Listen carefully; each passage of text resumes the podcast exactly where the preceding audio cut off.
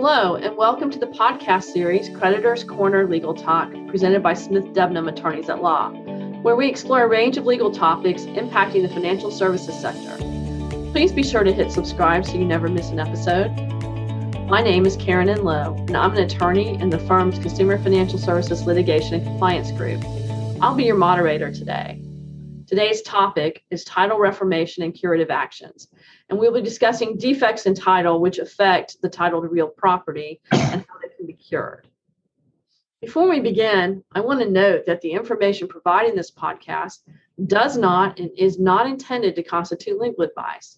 Instead, any and all information shared is for general informational purposes only.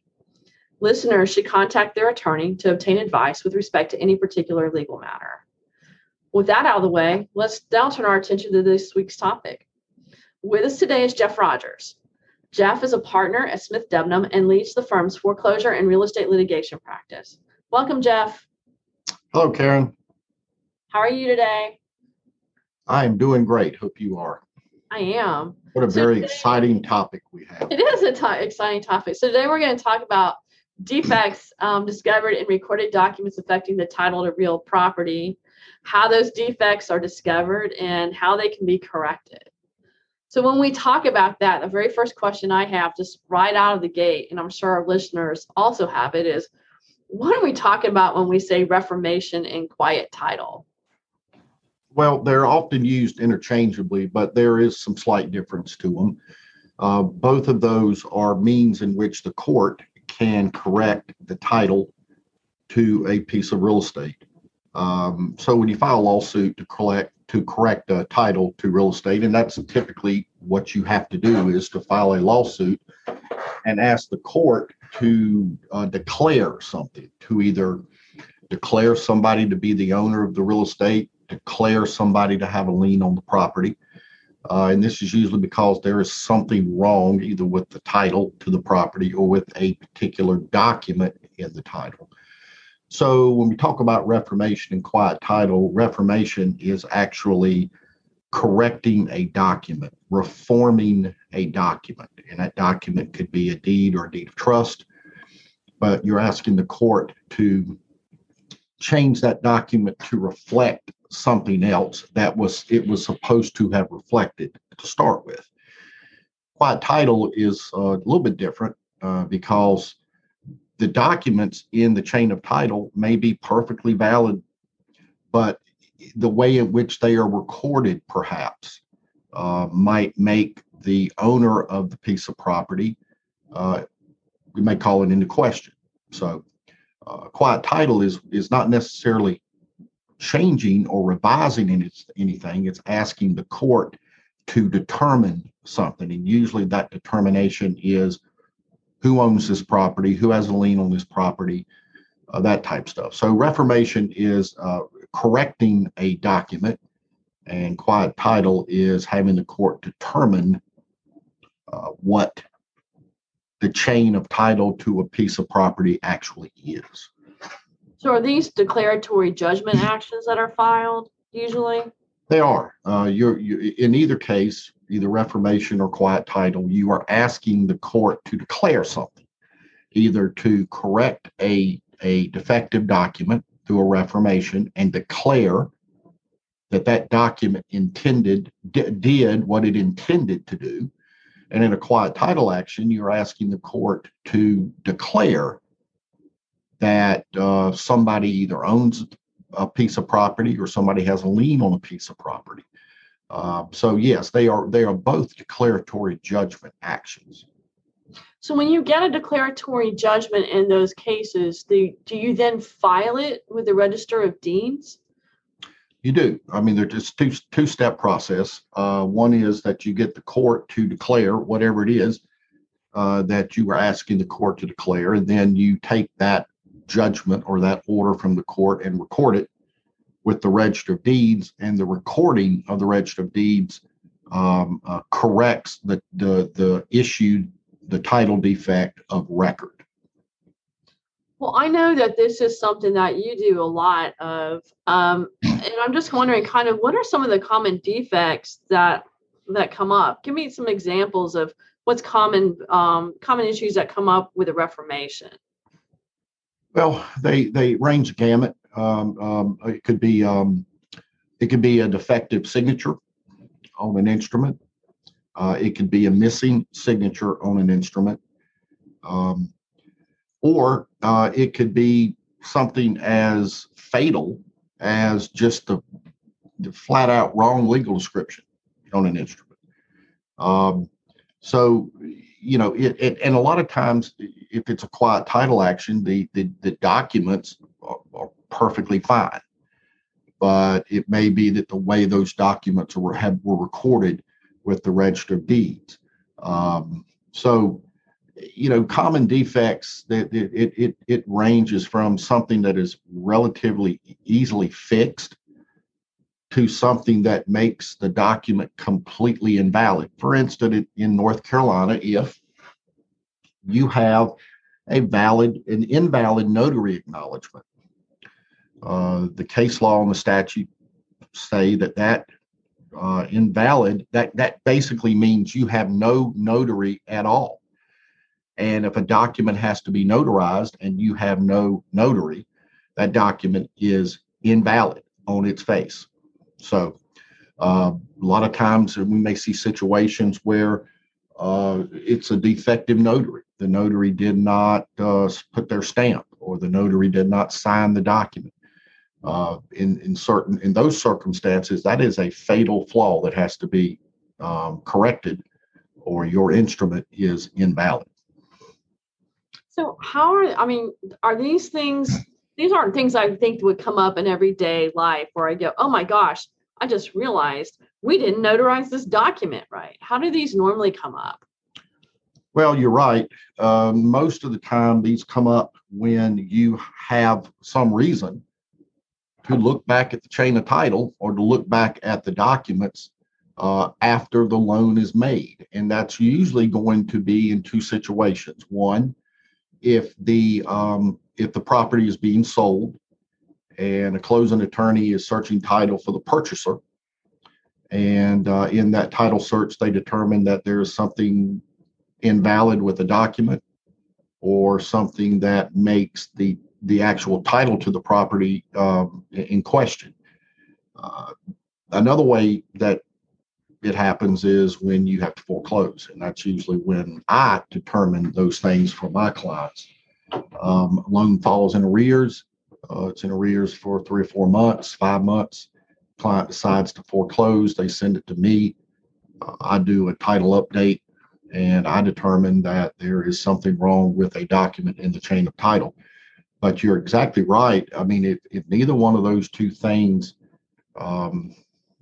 occur, you may never discover the defect in the instrument or in the title. In the foreclosure context, does that hold up the foreclosure if there's a title defect? I guess the question is, what comes first, the chicken or the egg? Do you have to clear up the title and then foreclose? Yes, absolutely. I mean, particularly if you're trying to determine whether or not you have a valid lien on the property. One of the things that you have to prove when you foreclose is that the lender has a valid lien on the property. And if that deed of trust is defective in some way, you're creating a defense to that foreclosure. So you have to go correct it. You have to go and reform that deed of trust to make it a valid lien on the property, and if you do that and you record that, then it's as if that deed of trust was valid from the time that it was recorded, because that's one of the things that you ask the court to do. And case law says that when a court reforms an instrument, they can reform it back to the date in which it was originally recorded, because you got to remember the courts. The courts want to put people in the position that they should be in. The courts do not favor somebody being unjustly enriched or unjustly benefited by a mutual mistake of the parties. And so if a lender has a deed of trust prepared and prepares it for signature by a party, by a borrower.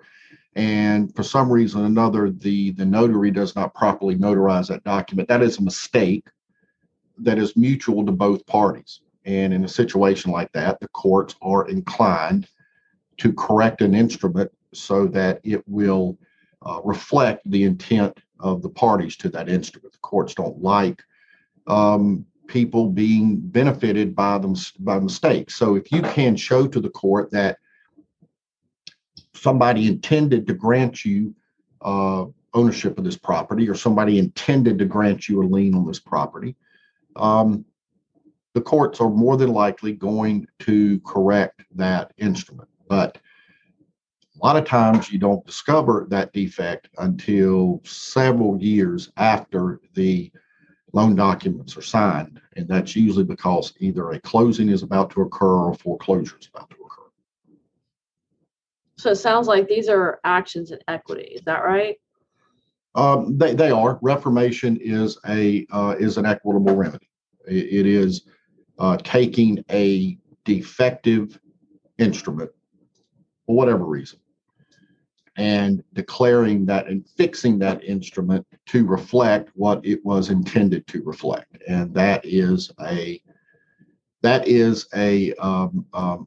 remedy that the courts use to make sure that documents that it's clear what should have happened, but for the mistake, that those documents are corrected and that two people are not benefited by a mutual mistake between the parties. Is this why people get title insurance, Jeff? It's one of the reasons, yes. If you do discover, if a defect is discovered in either the title to the property or in an instrument in the title to the property, and you do have title insurance, and yeah, that usually falls upon the title company to fix that issue.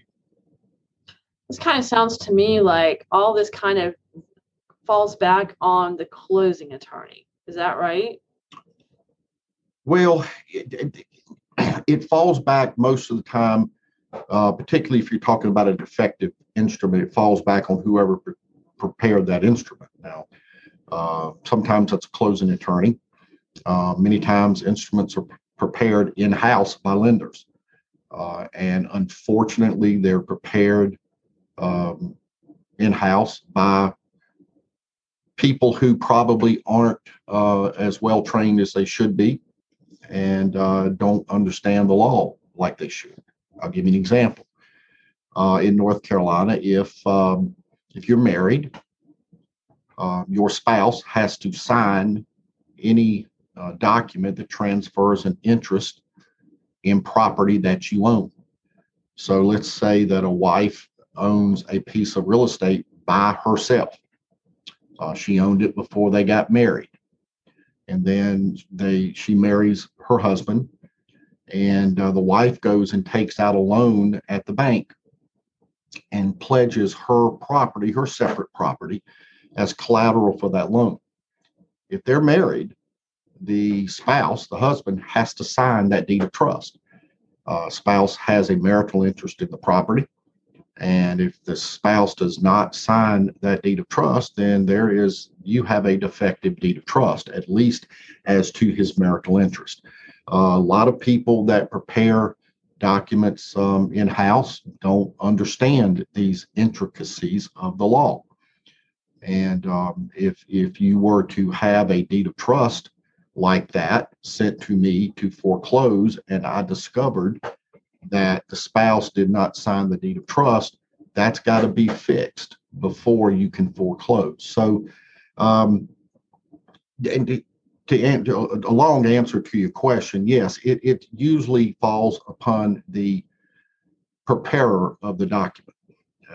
And that preparer could be a closing attorney, but it's not always an attorney. Sometimes it is in-house, somebody that prepares those documents for the bank, and they may not quite understand the intricacies of the law, and they might not get it notarized correctly. They might not get it signed correctly. They might not put the correct or the complete legal description on the property. All of these things can make an instrument fail. So it seems like lenders get what they pay for sometimes. Is that a fair assessment? Well, it is. I don't know how to lend money. and most people at lenders don't know how to prepare legal documents. And that's the reason why there are bankers, and that's the reason why there are lawyers. And if I want a legal document prepared, I'm not going to go to a banker to do it. And if I need to somebody to talk to me about the finances and the economy and how things work in the economy, I'm sure not going to go to a lawyer. Fair enough. Any differences with quiet title actions as far as kind of how those claims originate? No, but usually same way. The difference in quiet title is that usually it's an issue of how documents are recorded, in what order that they might be recorded.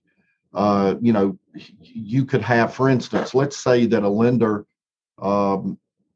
is going to make a loan to somebody to purchase a house. And let's say that the deed and the deed of trust are going to be recorded simultaneously with one another because the loan is being used to purchase the house. And let's say the deed and the deed of trust were prepared perfectly. No problems, no errors in either one of those documents. But let's say for some unknown reason, the deed of trust gets recorded before the deed.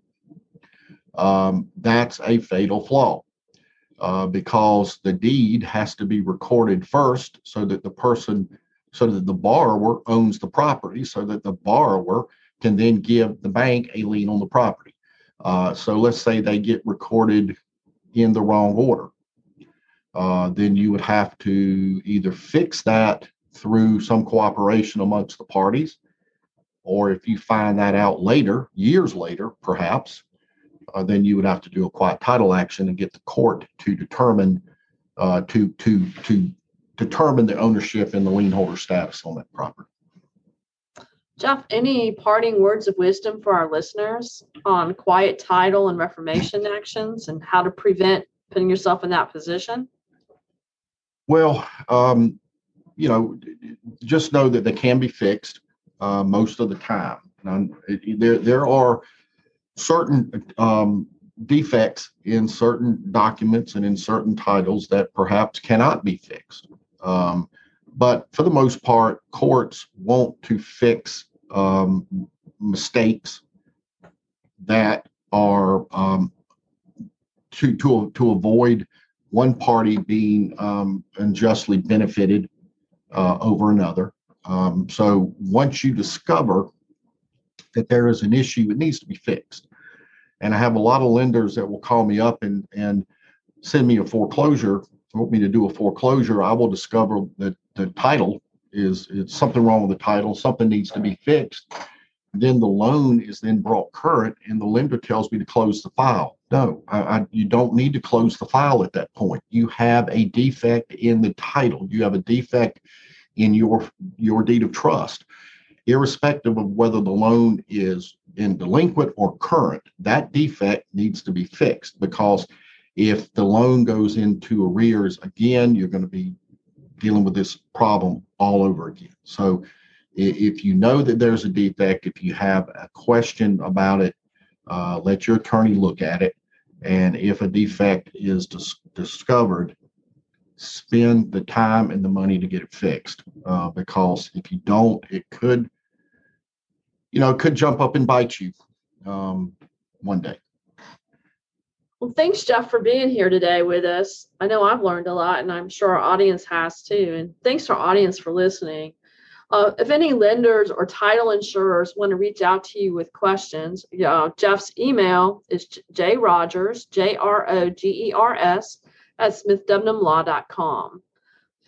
please check out our other episodes. We have another one on real estate and foreclosure related issues that's up from a couple months ago. And if you enjoyed this podcast, please subscribe. We appreciate all our listeners and appreciate your support. Thanks and have a great day.